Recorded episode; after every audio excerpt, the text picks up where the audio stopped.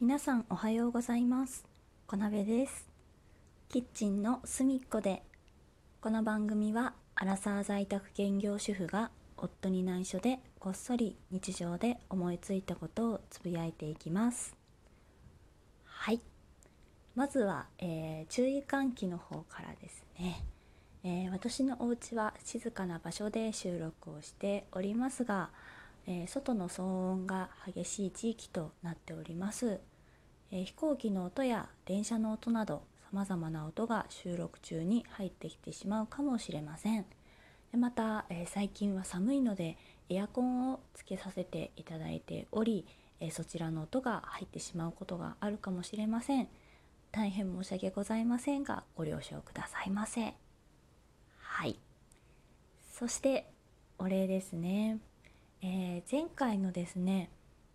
えー、新年最初の配信分である、えー、ラジオトークはじめの配信に対しましてたくさんのリアクションいただいて本当にありがとうございます。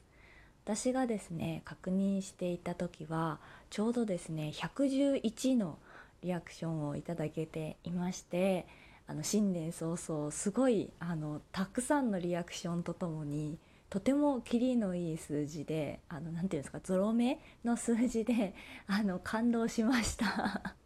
たくさんね皆さんリアクションしていただいて本当にありがとうございます。今年も頑張っていこうと思いますのでどうぞよろしくお願いいたします。はい。そしてですね今回は、えー、なんと差し入れもいただいておりましたのでそちらのお礼も、えーさせていただきたいと思います。えー、いただいたものは、えー、コーヒーの微糖になります、えー、いただいた方のお名前はニコさんですね。ニコさんは、えニコのニコニコラジオという番組をやっていらっしゃるトーカーさんでもありましてで今回はねそのニコさんから差し入れをいただきました。メッセージも添えていただいているので読ませていただきたいと思います。小鍋さん明けましておめでとうございます。明けましておめでとうございます。今年もよろしくお願いします。お願いいたします。いつもライブ配信に来ていただいてありがとうございます。夕飯当てるライブで見事生姜鍋を当てたので景品を贈呈します。よかったら受け取ってください。あと最新回で明けましておめでとうございます。だけでなく喪中の方のあ喪中の方に対しても寒中見舞い申し上げますと挨拶されていてきめ細やかにいろんな方に配慮できる小鍋さんはすごいなぁと尊敬いたしました。日本も寒い時や暑い時はお休み欲しいですよね。いつも小鍋さんのまったり配信に癒されていますのでゆるりと続けていただければ嬉しいです。とコメントをいただいております。ニコさんありがとうございます。まずねコーヒーの微糖という差し入れはねあの課金をしないと購入できない額の差し入れでしてもう本当にあのありがとうございます。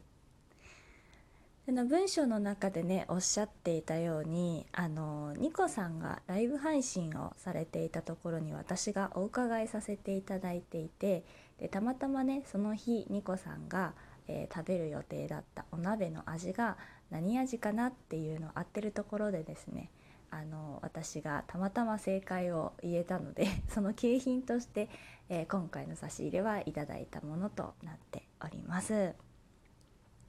しかもねあのそのお話だけでなくてね最新回も聞いていただいていてなんかねすごい褒めてもらってめっちゃ嬉しいですね。新年から褒めていただいてしまいましたね。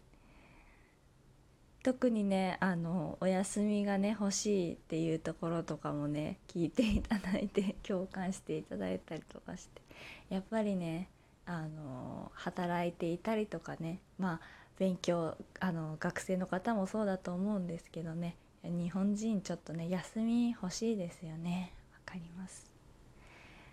あとねなんかその寒中見舞いの部分とかもねあの褒めていただいて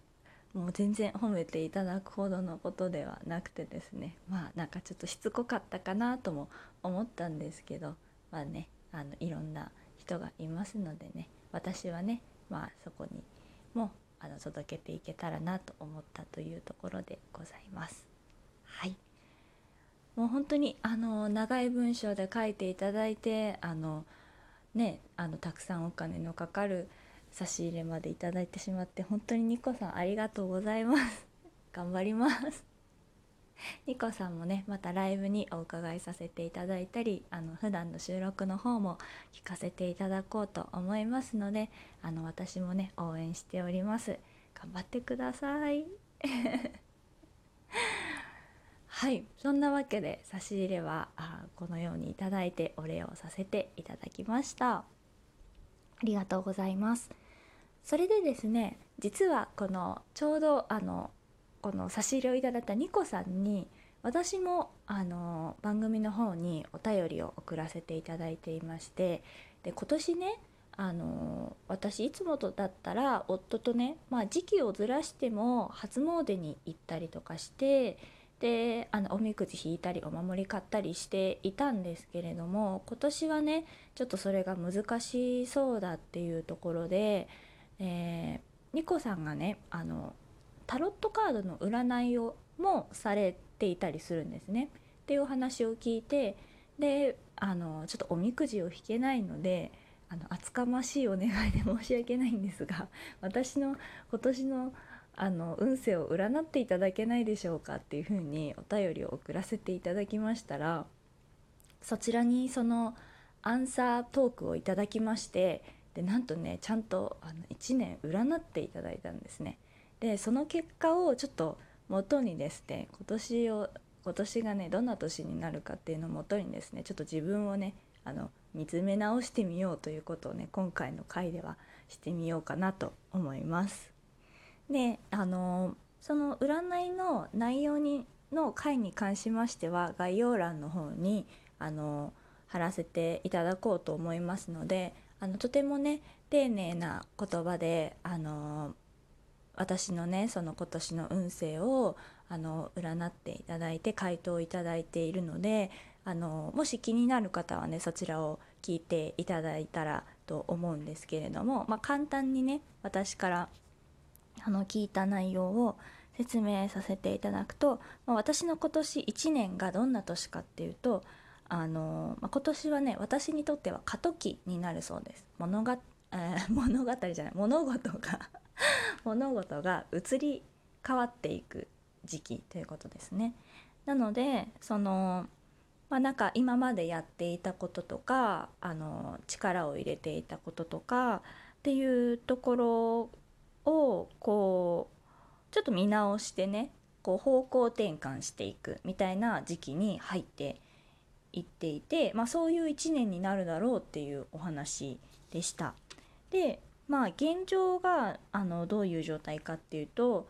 今はねあんまりねいい時期ではないそうです。ちょっとその頭では分かっているけど気持ちが追いつかないだったりとか気持ちではこれだけやる気があるんだけれどもそのそこにこう実力が追いつかないとか、まあ、そういうことがねあの発生していてあのちょっとバランスが取れていない状態のようなのでであのその状態がやっぱり続くとまああの人とねコミュニケーションを取る時にうまくいかなかったりとかあの、まあ、何か物事を決めようと思った時に迷いが生じてしまうとか、まあ、そういうちょっと悪いことがね起きやすい時期であるというふうにおっしゃっていただいていました。でもこの現状がまあ夏頃までにはあの変化があるだろうというところで、えー、まあ辛いことがねちょっとあるかもしれないけれども、まあ、そこを乗り越えるとあの一皮むけるのであの頑張ってほしいっていうふうにあの占いの結果としてね、えー、いただきました。でまあ、あのそういう状況を乗り越えるためにでは何をすればいいかというとあの、まあ、とにかくやっぱりその頭で分かってるけど感情がとかってなって自分の中でバランスが取れてないのでそこのバランスが取れるようにしっかりあのお休みを取ったりとかあの自分の中の調整をしていくことが大事だっていうふうにアドバイスをいただいておりました。ニコさん本当にありがとうございます。はいそれでですね、まあ、この占いの結果を聞いてあの私がどう思ったかっていうと、まあ、確かにそもそも私の性格上やっぱりこう頭でっかちになりがちというか、まあ、こう頭で考えて理論的には分かってるんだけどそこに気持ちが追いつかないっていうことがやっぱり結構多々あったりするんですよね。だからあすごい当たっているってちょっと 思いました。であのそれをねちょっと見直していこうっていうところだったのでそれもね私もやっぱり自分で考えていかなきゃいけないなと思っていてその自分の性格上の課題みたいなところでもあるなと思っていたのであの指摘していただいてやっぱり改めて見つめ直すことができたので今年は